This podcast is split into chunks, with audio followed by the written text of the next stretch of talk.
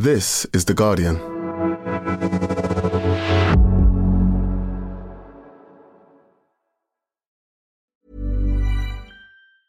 Tired of ads barging into your favorite news podcasts? Good news. Ad-free listening is available on Amazon Music for all the music plus top podcasts included with your Prime membership. Stay up to date on everything newsworthy by downloading the Amazon Music app for free or go to amazon.com slash news ad free. That's amazon.com slash news ad free to catch up on the latest episodes without the ads. Normally, being a little extra might be a bit much, but not when it comes to healthcare. That's why United Healthcare's Health Protector Guard fixed indemnity insurance plans, underwritten by Golden Rule Insurance Company, supplement your primary plan so you manage out of pocket costs. Learn more at uh1.com. Welcome to The Guardian Long Read, showcasing the best long form journalism covering culture, politics, and new thinking. For the text version of this and all our long reads, go to theguardian.com forward slash long read. Whatever horrors they do, they do in secret. Inside the Taliban's return to power. By Ghaith Abdul-Ahad. Read by Wallace Hammond and produced by Tony Onuchukwu. At the police headquarters compound in the northern Afghan city of Mazar-i-Sharif, a large crowd waited in front of a wire mesh door. The entrance was guarded by a young Taliban fighter with long shaggy hair and a beard, who sat on a broken plastic chair. Beside him was a large pile of shoes and flip flops belonging to those who had already been admitted to meet the newly appointed Taliban police chief. It was mid October 2021, seven weeks since the U.S. withdrawal from Afghanistan, and the Taliban were now in charge of the country. In a large office, Abu Idris, the police chief, who had since been promoted to deputy governor of Balkh province, of which Mazar is the capital, sat on a sofa shunning the large desk that stretched nearly the width of the room, which was a symbol of authority of the previous regime. Short and stocky, with broad shoulders and a big head wrapped in a black turban, he was flanked by his deputies and sub-commanders. Throughout the day, men, and there were only men, entered the room, squatting on the floor in front of Abu Idris. In hushed voices, they pleaded their cases, answered summons, or pledged their undying support to the Taliban regime. In theory, anyone could come and demand an audience, something unheard of under the previous government, when people had to pay bribes and pull strings to see even a low ranking police officer, let alone the police chief himself. On the surface, it seemed little had changed in Mazar since the Taliban captured the city in mid August. Taliban fighters, piled on the back of army and police pickup trucks, patrolled the city, while the new white flags of the Taliban emblazoned car windshields and flew from the roofs of motorized rickshaws. But in general, life went on uninterrupted. Local people still flocked to the historic blue tiled shrine at the heart of the city they still thronged at night around cars selling Mazar's famous grapes, tomatoes, and white aubergines. Trucks laden with coal and onions still headed to the Uzbekistan border, about 50 miles north of the city, while those bringing UN food aid drove in the other direction. Even the large mural at the entrance to the city, depicting the late Ahmad Shah Massoud, a commander revered for his role in resisting the Taliban in the 90s, was still standing. Around the city, girls' schools were quietly reopening, defying the leadership in Kabul, which had ordered them shut. But under the surface, changes were unfolding in Mazar. Mazar-i-Sharif sits on some of the most important trade routes in the region the northern part of the province borders with Turkmenistan, Uzbekistan, and Tajikistan. Whoever rules Mazar controls the trade that passes through it and its network of roads and custom revenues, official and unofficial.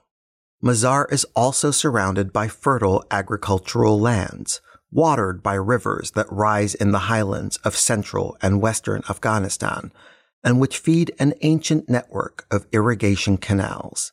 These lands were spared the ravages of the Afghan civil wars of the 80s and 90s.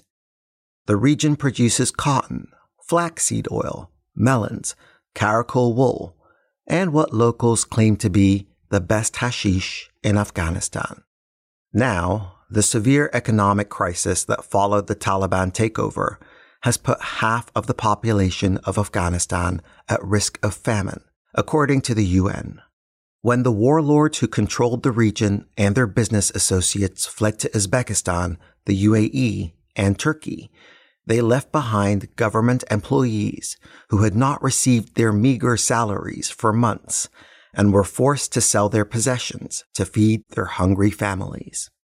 Most of the cases brought to the police chief that October morning concerned former government employees who complained that the Taliban had confiscated their property when they entered the city.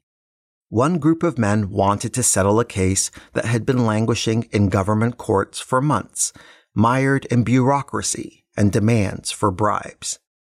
A man representing the Union of the Owners of Wedding Halls complained that the Taliban were intimidating guests with their habit of inspecting halls during wedding receptions to make sure that there was no music. Every so often, Taliban fighters and well wishers came in to greet their old comrades, who were splayed on sofas around the room. The loudest greetings were reserved for one of Abu Idris's commanders, a young man named Johar, who had big smiling eyes and brown curly hair. Seated to the right of his boss, with one foot on the sofa, Johar was the head of the Mazar branch of the Amr bil Maroof, the Taliban's feared religious and moral police. Abu Idris listened intently, examining the plaintiffs as he curled a lock of his beard around his index finger again and again. Occasionally, a distant look of boredom flickered across his face, which had been hardened by a decade of fighting in the mountains and hills surrounding Mazar. When he issued his verdicts, which were not open to appeal, he spoke in short, rapid sentences. His verdicts were based on the Taliban's crude justice system, a mixture of tribal custom and ultra conservative interpretations of Islamic law. Towards the end of the day, an old man with a close trimmed white beard and a colorful traditional Uzbek cap squatted on the floor before the police chief.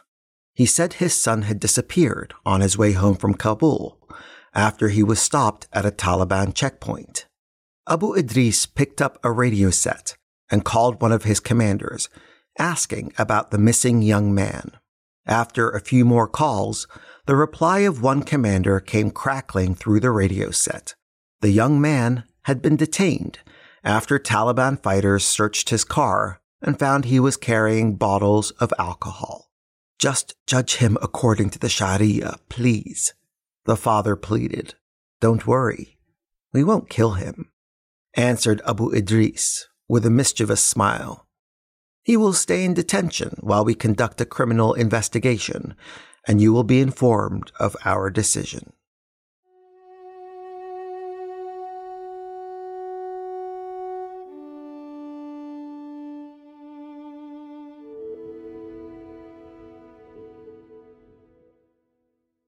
Mazar, in the 1990s, was the most secular, socially liberal of Afghan cities. In the first two decades of the 21st century, it was dominated by warlords whose militias had defeated the Taliban. During this time, money surged into the city. And yet, last August, Mazar fell to the Taliban even before cities in the Taliban's southern heartland, such as Kandahar, the reason, in large part, was local anger at the way their city had been run in the previous 20 years. After their victory against the Taliban in 2001, with the support of the Americans, local warlords such as Abdul Rashid Dostum and Atta Muhammad and other militia commanders responsible for the murderous anarchy of the Civil War were to play a significant role in the new democratic Afghanistan. They were given immunity from prosecution for their alleged human rights abuses and war crimes, and the opportunity to enrich themselves from the immense inrush of foreign aid. After he became governor in 2004, Atta proceeded to run Mazar as his fief for the next 16 years. In time, the warlord's greed and corruption would prove to be the undoing of the city and the country. Nothing would prove a more effective recruitment tool for the Taliban.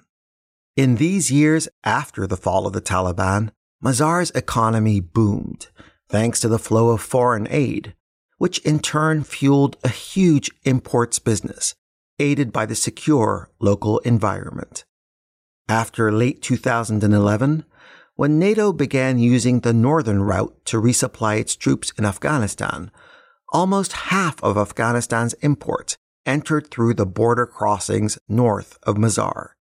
The city became a major commercial and transportation hub, with a constant stream of trucks hung with swinging bells and elaborate colored decorations, transporting goods between Central Asia and Afghanistan. Atta was celebrated by the international community as a model governor, a strong man running a stable and prosperous region. The truth, according to numerous sources in Mazar, was far less flattering. Atta's allies and family dominated government jobs, as well as police and army posts in the city and the larger provinces. A man, who I will call Babak, who had been one of Atta's commanders, told me of the corruption he witnessed in these years. The political parties were a mess, he told me. Every leader or minister had their team working for their financial benefit. The generals did not care about the public.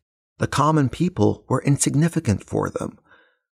The peace and prosperity of this nation was not even important for them. However, former commanders like myself, or those favored by the warlords, would be guaranteed good jobs and material reward.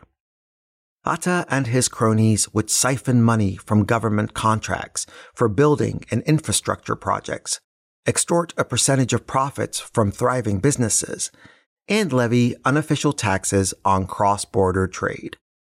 There was not a single business that didn't pay him a cut, one businessman in Mazar told me. One former police officer drove me to the main checkpoint in the entrance of Mazar, where two Taliban fighters stood directing the flow of traffic.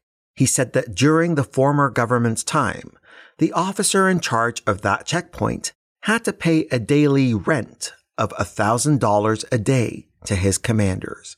The officer would then charge every passing truck a certain fee and make a profit. Corruption touched almost every aspect of day to day life of the city.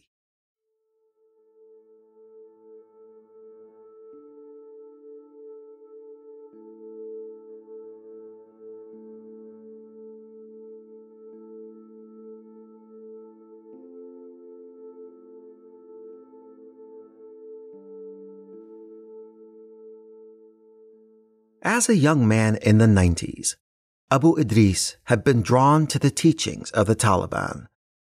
He admired what he saw as their attempts to impose order on a country ravaged by civil war, and to put an end to the rule of the warlords who had corrupted the ideals of jihad against the Soviets and turned into venal thugs.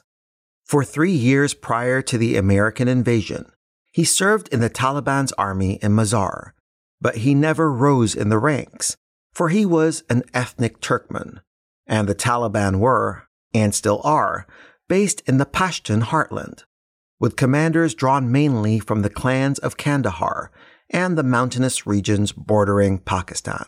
A few members of the other ethnic groups, Tajiks, Turkmens, and Uzbeks, joined the movement when it first came to power in the 90s, especially in the north where the fighting was fueled by racial hatred and ethnic massacres took place between the different communities under the Taliban flag. After the fall of the Taliban in November 2001, Abu Idris fled the country, eventually settling in the Pakistani city of Quetta, where the Taliban leadership would later relocate. Defeated and demoralized, he joined one of the Taliban madrasas there and spent the next decade living as a refugee, studying the Quran and the life and sayings of the Prophet under the instruction of his Taliban teachers, while scraping a living from day to day. In the years after Abu Idris fled to Pakistan, the Taliban who remained in Afghanistan were banned from involvement in the new Afghan government. This transitional period was dominated by former warlords who had supported the U.S. military effort and now had little difficulty in manipulating their new U.S. allies to achieve their own ends. In the south and the east of the country, CIA and special forces teams hunting for bin Laden and Al Qaeda operatives expanded their target lists to include former Taliban at the instigation of warlords and local strongmen who were settling their own feuds. In these first few years, the remaining Taliban were fighting a rearguard action for self preservation, but over time, as they gathered strength, they coalesced into more aggressive fighting cells, which in turn evolved into an organized insurgency.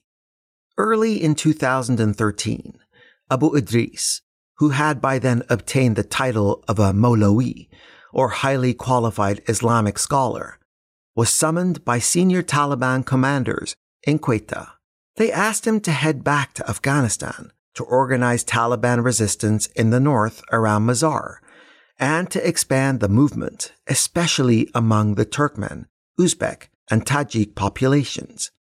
As an ethnic Turkmen, a former Talib, and a Mawlawi, Abu Idris was the perfect candidate for the job.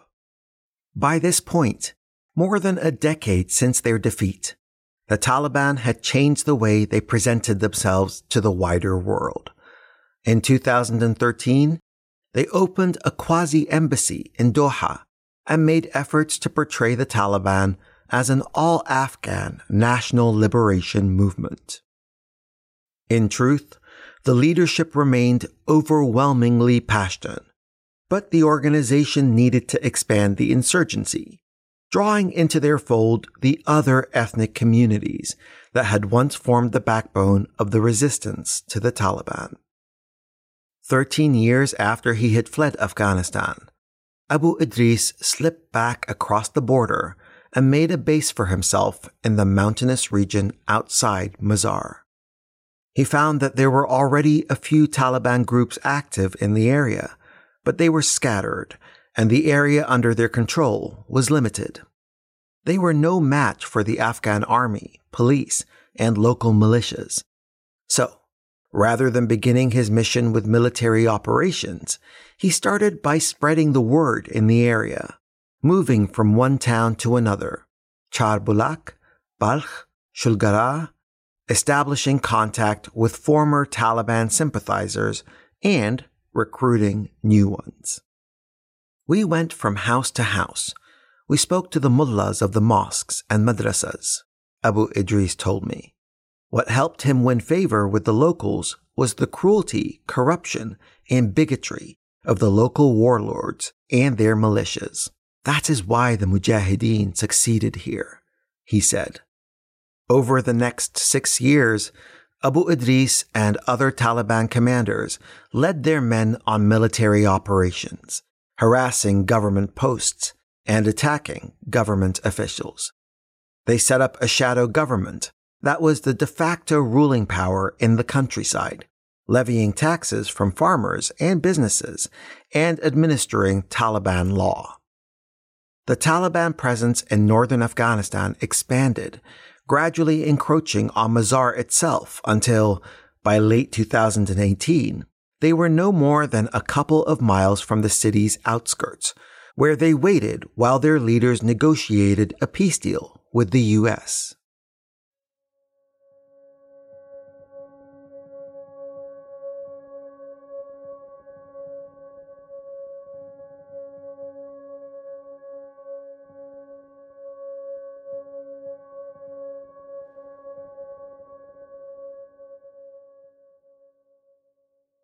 Johar, the head of Mazar's religious police, who sat next to Abu Idris in the police station when I visited, had been among the men who had fought under Abu Idris's command to retake Mazar for the Taliban.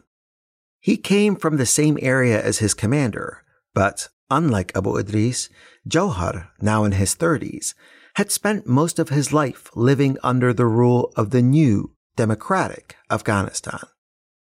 Johar's journey began when he was a teenage student in a small madrasa in Mazar, tucked down a dusty lane between walled pomegranate and mulberry orchards, and known for its extremist rhetoric. Some of our teachers in the madrasas had connections with the Taliban, and I wanted to join, Johar told me. But after 2001, he said, there weren't many active Talibs in Mazar, only a few who showed resistance to the corruption. These people helped inspire Johar to join the movement later. In 2011, Johar traveled to Waziristan in Pakistan, where he spent two years fighting against the Pakistani state. After the Taliban had become established in the north of Afghanistan under Abu Idris, Johar's commander in Waziristan told him to take up the fight back home. My target was America and Americans, but before those Americans, the Afghan army was standing in the front line, Johar told me. If they did not have the Afghans with them, the Americans were like the blind, he said. So I wanted to hit, cripple, or blind this eye. He fought in the hills and mountains in his district, not far from his hometown. We could only go to the mountains that were under the control of the Taliban. We kept moving, one night here, the next elsewhere. We were often hungry and thirsty. Sometimes villages gave us bread that we dried and ate for a month or two, or we made biscuits by frying wheat or maize, and we were eating them for months but sometimes we had nothing but animal fodder and grass. When Johar spoke about the faith that kept him alive, his large eyes filled with messianic fervor. In 2015, he and nine other Taliban were arrested after a firefight with a militia that was supported by armored vehicles and helicopters. He was taken to the local office of the Afghan intelligence service where he says he was interrogated and whipped with thick cables, then tied to a chair and electrocuted. He was eventually sent to the Pul-e Charkhi prison north of Kabul. He told me that in Pul-e Charkhi, he recruited fellow prisoners to the Taliban and organized riots from his prison cell.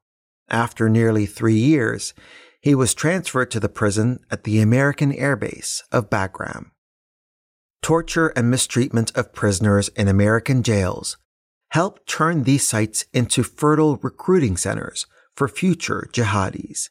The memories of Bagram are hard on everyone, especially me, Johar said. We were three to five in each cell. We had no mattresses, and we slept on the concrete floor. I became the imam of my cell, and the soldiers were always harder on the imams. Many times, they called me to the door and then sprayed my face with pepper spray. Some guards tortured us for no reason, while others would find an excuse. In the end, the only reason was cruelty. Thank you for listening to The Guardian Long Read. We'll be back after this. This is The Guardian.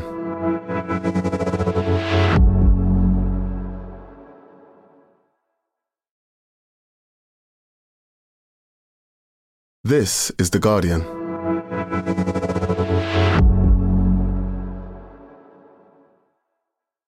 Welcome back to The Guardian Long Read. While the Taliban police were issuing judgments in Mazar in October 2021, in a small hotel room near the Blue Shrine sat Babak, the former commander who had described to me the level of corruption in Mazar under Atta's rule. He was wondering if the Taliban would respect their pledge of amnesty, or if the normal cycle of revenge and retribution, which had followed every time Mazar changed hands since the mid 90s, would play out as before.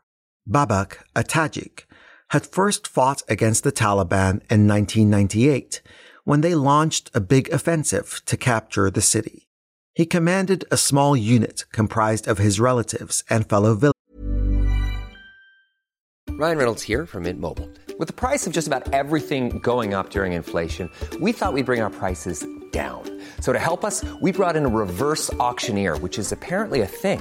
Mint Mobile unlimited premium wireless. Ready to get 30, 30, bit to get 30, bit to get 20, 20, 20, bit to get 20, 20, bit to get 15, 15, 15, 15 just 15 bucks a month. So, Give it a try at mintmobile.com slash switch. $45 up front for 3 months plus taxes and fees. Promo rate for new customers for limited time. Unlimited more than 40 gigabytes per month slows. Full terms at mintmobile.com. The audio long read is supported by BetterHelp. Here's a question. If you had an extra hour in your day, what would you do with it? Watch TV? Read a book? Mm, meet up with a friend? Mm, maybe a little nap? A lot of us spend our lives wishing we had more time. But for what?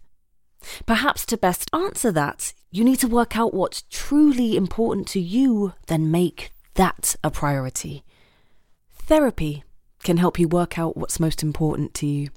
It isn't just for those who've unfortunately experienced trauma in their lives. Therapy can be helpful for learning positive coping skills and for setting boundaries.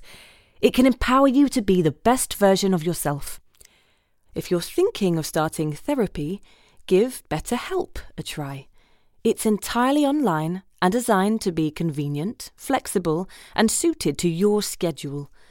Just fill out a brief questionnaire to get matched with a licensed therapist and switch therapists anytime for no additional charge.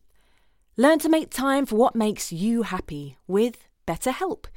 Visit betterhelp.com slash audiolongread today to get 10% off your first month. That's betterhelp, H-E-L-P dot com slash audiolongread. villagers, many of whom had previously fought against the Soviets. Babak and his men had opposed the Taliban's hardline religious policies, but they had also viewed them as another hostile Pashtun force after a century or more of incursions into the north. In 2001, Babak had been part of the US backed force that defeated the Taliban in Mazar. From the late 2010s onwards, as a local government official and a commander, he had seen the Taliban make inroads into rural communities. He spoke honestly and candidly, his voice soft and subdued, as he stared at a plate of raisins on the floor in front of him, like someone trying to come to terms with a death in the family. He said the people of the region had been allowing the Taliban to come into their villages and providing them with shelter, accommodation, and ammunition as a kind of revenge against the weak and distant central government and as protection against the corrupt local political powers. If you were a poor villager and didn't have connections in the government, you would get a huge punishment for a minimal crime. Your land could be easily seized by someone with connections, but in the Taliban law, villagers were assured the safety of their lives and property. The Taliban were solving problems very quickly. That's how they collected many people around them in the past two years, and they were even influencing my own relatives. In 2020, after the Trump administration announced its intentions to withdraw, the Taliban campaign intensified, and the security services of the Afghan government began to crumble. Soldiers went months without being paid their salaries, and those stationed at isolated bases were sometimes left with little military support. When soldiers were asking for help during battles, or when they were besieged for days without food and ammunition, we would lie and tell them that aid was on its way and that they must wait, Babak said. I had hundred soldiers in my group, but they were not getting their wages even I sometimes had to borrow money. Soldiers were forced to sell their ammunition. The Taliban were buying it. Sometimes they were even buying checkpoints or military posts from the army and police officers. They would hire someone inside bases to gather information and convince the soldiers not to fight, he said. In the last days, the soldiers just stopped fighting. He paused for some time before adding, We were the ones who crashed the government because of the corruption. The Taliban didn't capture it. We brought it to collapse. We couldn't fight. We sold it. For the first time in Mazar's long history of war, defeat was not followed by massacres. Babak and other commanders credited the Taliban's new pragmatism for their quick victory. In the last few days, a new politics of diplomacy was conducted by the Taliban that affected us a lot. They declared amnesty for everyone, releasing captives and prisoners and giving them money, around 5,000 Afghani, or 40 pounds. Abu Idris said that once the warlords fled to the border, all resistance had collapsed. When we decided to take the city, they showed some resistance, but after just two or three days, when the soldiers saw their leaders escape over the border, they left without fighting. Some surrendered, and others just went home.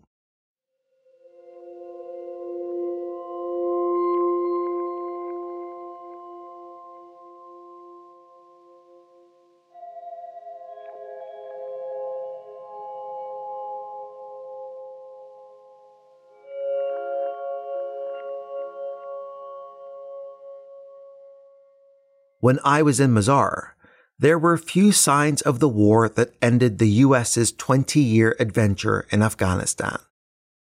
The real scenes of the disaster engulfing Afghanistan could be found 120 miles further to the west, in small tent settlements near the border with Turkmenistan, in Faryab province. The inhabitants had fled their villages, which had been devastated by war and drought, to live here. Early one morning, blue smoke from open fires hung over a dozen or so scattered tents in one of these settlements pitched in the middle of a wasteland. Some of the tents were made of UNHCR tarpaulin, others were made of black canvas and plastic sheets sewn together.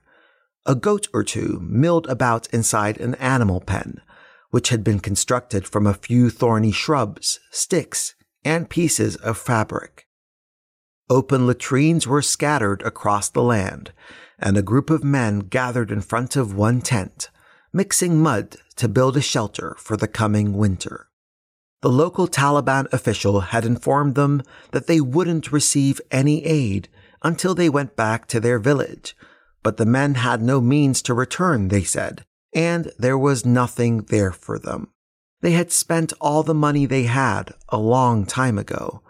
They had to rent the tents from the owner of the land, and none of their sons and daughters went to school because they needed the children to work. The men had been working as day laborers or porters in the local market, emptying trucks loaded with wheat sacks. But the war and the subsequent freezing of Afghanistan's assets caused the economy to collapse, affecting everyone from university professors to day laborers. Without any jobs for the men, it was now only the barefoot children who earned tiny sums each day from collecting plastic bottles for recycling. One emaciated man with deep wrinkles and sallow skin said last year he fell sick and had to go to Pakistan for medical treatment, so he took a loan from the landowner with a high interest rate. When the harvest failed again, he couldn't pay back the loan. Pointing at his two young girls, he said he betrothed them to the landowner in return for the debt. They belong to him now, said the father. He can take them now, or if he is kind, he will leave them with us until they are twelve. The two girls, eight and nine years old, stood next to each other dressed in long blue shirts and pants. The elder sister had black eyes and a shawl wrapped loosely around her small head and shoulders. With her mop of brown hair, large eyes, and crooked smile, the younger was shy and hid her face in her sister's neck. With faces smeared in dust and feet caked in mud, they watched silently the men who ruled over their lives. Another man pointed at his daughter, who sat alone, squatting on the ground, her back resting on one of the tents. She, too, was married to pay for her father's loan. She was nearly 12, and the family she was effectively sold to might claim her any day now. Such is the desperation of starving families that children become the last asset. In war, as in the drought, children were the first to pay the price. Almost all the Taliban fighters I met had been recruited between the ages of 12 and 15, and they were often thrown into battle with little or no training. I was 13 when I joined the movement, said a young, lean fighter who I met outside Abu Idris's compound. I was given training for two days, and then I went with my brothers to war. We ambushed two police trucks. I closed my eyes and fired. I was very scared. When I opened them, I saw nine policemen dead. It was my first time seeing dead people, but thanks to Allah, we came out victorious. After that, my elders gave me two months of military training. That was seven years ago. Now I am 20 and we liberated our lands. I want to go back to my village and get married. Back in Mazar, the lights of the shrine glittered in the early evening as vendors lined up their new merchandise on wooden stalls. White Taliban flags, grainy posters, and mugs bearing the picture of the late Mullah Omar and the Taliban's current leader, Haibatullah, laminated cards and badges carrying the movement's slogans. But just a few blocks away, a desperate scene was unfolding. Locals were selling their household furniture to feed their families. Sofas, fridges, kettles, stoves, gas cans, plates and pots, along with colored mattresses and bed sheets, were all piled up in the middle of the street. One 35 year old man, who had loaded his household belongings into the back of a motor rickshaw, told me he had run a successful car wash before the fall of the city, but now his family were hungry. All his relatives had lost their jobs, he said. He pointed at his possessions a carpet, an electrical fan, some pots, an aluminium crutch. These are worth 10,000 Afghanis, but no one is willing to pay even 2,000.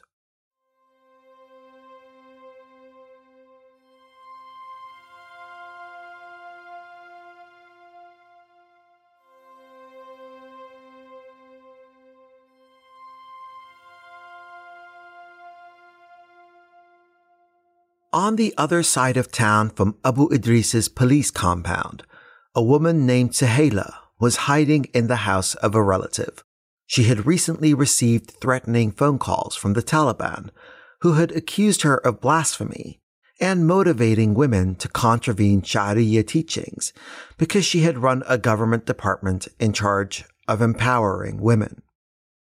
It was the third time in the last 30 years of Afghan civil wars that she had to flee her home in search of safety. Suhaila's husband, with whom she had two children, had been executed by the Taliban when they conquered Mazar in 1998. After their victory, Taliban fighters on the back of pickup trucks drove through the streets, opening fire at anything that moved. Then they began to comb the city, going from house to house, searching for men from Afghanistan's Hazara minority, castrating and then executing them in retaliation for the slaughter of Taliban fighters the previous year. The war in the north became increasingly sectarian, as the Taliban massacred civilian Tajik and Uzbek villagers. The Taliban, who call Mazar a center of Jahiliyyah, a reference to the Islamic term for the age of ignorance that preceded the revelation of the Quran, set about exacting terrible revenge on its people. Schools and universities were shut. A severe purdah was imposed on women, and men were herded at gunpoint to local mosques at prayer time. Suhaila and her two infant daughters, along with other family members, headed into the mountains in the Sharkent district and built a shelter from tree branches, scraps of fabric, and plastic sheets. She survived on meager amounts of food aid distributed by NGO workers, scavenged wood to burn, and begged the shepherds for milk. But she could see that her children were starving. So she put on her burqa and, carrying her two girls, walked back to the city. A relative told her that her home had been confiscated by the Taliban because it had belonged to an enemy commander. She moved from one relative's house to another every few days until a cousin found her a small room to rent. Suhaila remembers these days of Taliban rule as one long horror. After working as a cleaner, she eventually found a job with a foreign NGO, distributing aid and providing widows with vocational training.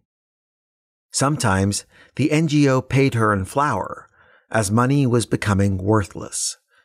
As she walked back and forth to her room, she was often admonished by the Taliban fighters, who spat on her and hit her with sticks because she was a woman walking alone without a male guardian.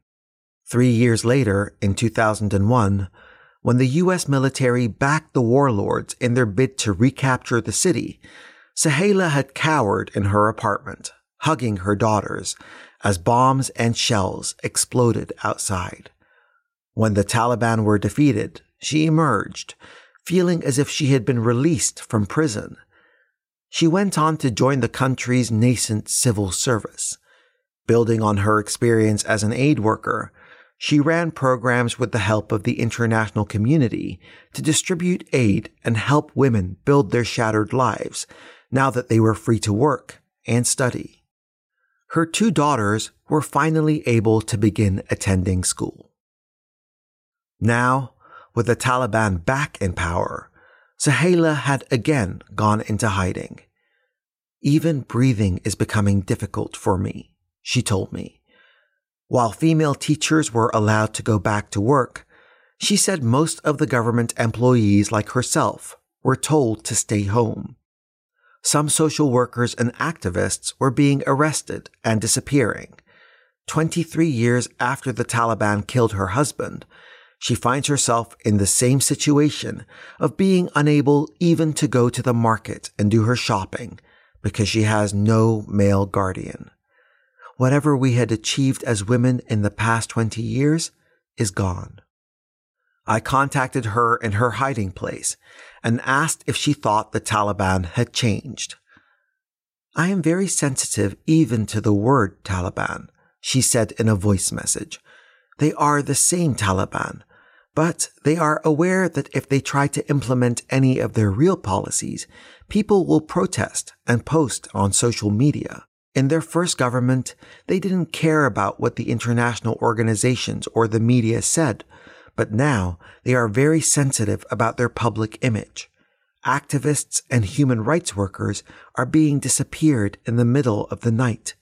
The Taliban are desperate for recognition from the international community. So whatever horrors they do, they do in secret.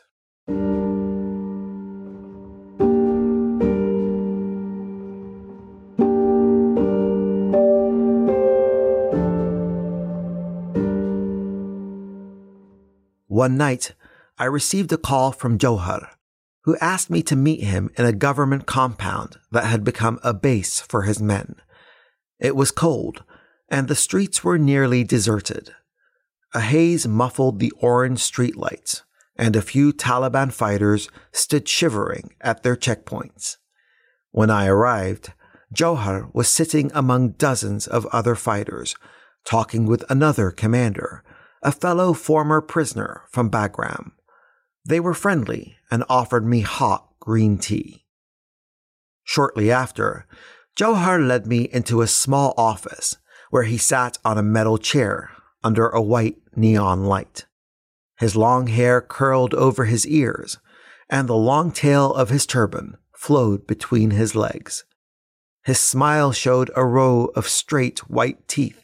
I asked him about his job as the head of the religious police in Mazar. Were they going to resume their hardline policies, such as banning women from walking in the streets alone and forcing men into mosques? No, now we are different, he replied. Now we are focusing on spreading our message through the imams. We tell the people there are too many women without Islamic hijab. I told them, dear sisters, don't come out like this. I didn't hit or beat anyone, although I have permission to beat or handcuff or do anything I want, but I haven't arrested a single person or used force on them. I use good language, soft behavior, friendship, and love. I told them, I came out to defend you, and my brothers and sisters, defending your dignity is my duty. I told him I had been in Mazar for a few days and I hadn't seen a single woman who wasn't wearing a hijab. Yes, but this hijab is not good. They still show their faces, he answered. But even according to the most conservative interpretations of the Sharia, women are allowed to show their faces and hands, I said. Yes, but then bad things happen to men when they look at the women. And why don't the men not look at the women? Oh, but that is hard. Women must cover. As an example of his soft new policies, he told me that a few days earlier, he had raided a basement where a group of people were gambling. Rather than arresting or assaulting the gamblers, he said that he had told them, Before it was the Americans who were promoting such bad things. But now, my brothers, we are living in the Islamic Emirate come to madrasas to learn about your religion. I told them that it's their first time, so I won't say anything. The second and third time, I would be forced to behave in a way that they won't like. I thanked Johar for his time and was about to leave when he looked at me with his small, slightly frenzied eyes and asked me in his halting Arabic, which he had picked up from Arab brothers in Bagram, if I had met brothers from Al Qaeda before? I said yes, in Iraq, Syria, and Yemen. Have you asked the leaders of the Emirate, Afghanistan, and the Taliban what they think of Al Qaeda? Do you think the Islamic Emirate are supporting Al Qaeda? I said, according to their public statements, they had emphasized that they were not dealing with them. Under the conditions for a peace deal with the US, the Taliban were supposed to be operating only within Afghanistan. How can they say this? Jihad is not limited to a specific time or specific geography, he answered. How can you limit jihad to Afghanistan only? Does the Sharia approve of that? I don't know, I said. You are the Mawlawi. We laughed. Yes, thanks to God, I am a scholar, and while I was imprisoned in Peshawar, Pul-e-Charkhi, and Bagram, I read many books. I abide by the ruling of our leaders and emirs, but from my point of view, we need to reach out to our dear brothers in Iraq, Syria, and Palestine. They are our brothers, and like us, they are also mujahideen for the sake of Allah, just as I was a mujahid. I want to reach out to them, and I want to go and continue my jihad in Iraq, Syria, and Palestine. But now the time is difficult, and I can't ask our leaders for permission to travel. But all the Taliban, and myself especially, are yearning to fight the jihad against the infidel and the hypocrites like the government of Iraq, and to support our brothers against the infidels. In my heart, I love them. Then how about the Pakistani Taliban? I asked, which the leadership in Afghanistan had declared that they don't support. Oh, they are our brothers. He answered instantly. But according to the current political situation, it's not in the interest of the Islamic Emirate of Afghanistan to declare its support for them openly. But they are our brothers, and we stand shoulder to shoulder. We share the same politics and intents, but we can't declare that. As he talked, he grew increasingly fervent.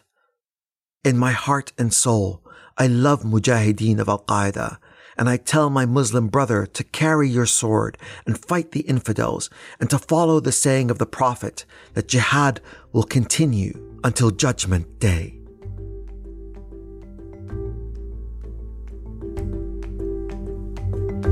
For more Guardian long reads in text and a selection in audio, go to theguardian.com forward slash long read or find us on SoundCloud at soundcloud forward slash The Guardian Long Read.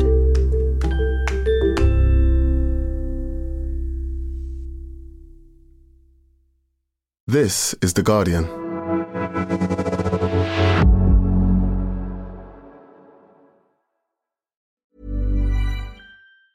Tired of ads barging into your favorite news podcasts? Good news. Ad-free listening is available on Amazon Music for all the music plus top podcasts included with your Prime membership. Stay up to date on everything newsworthy by downloading the Amazon Music app for free or go to amazon.com slash news ad free. That's amazon.com slash news ad free to catch up on the latest episodes without the ads.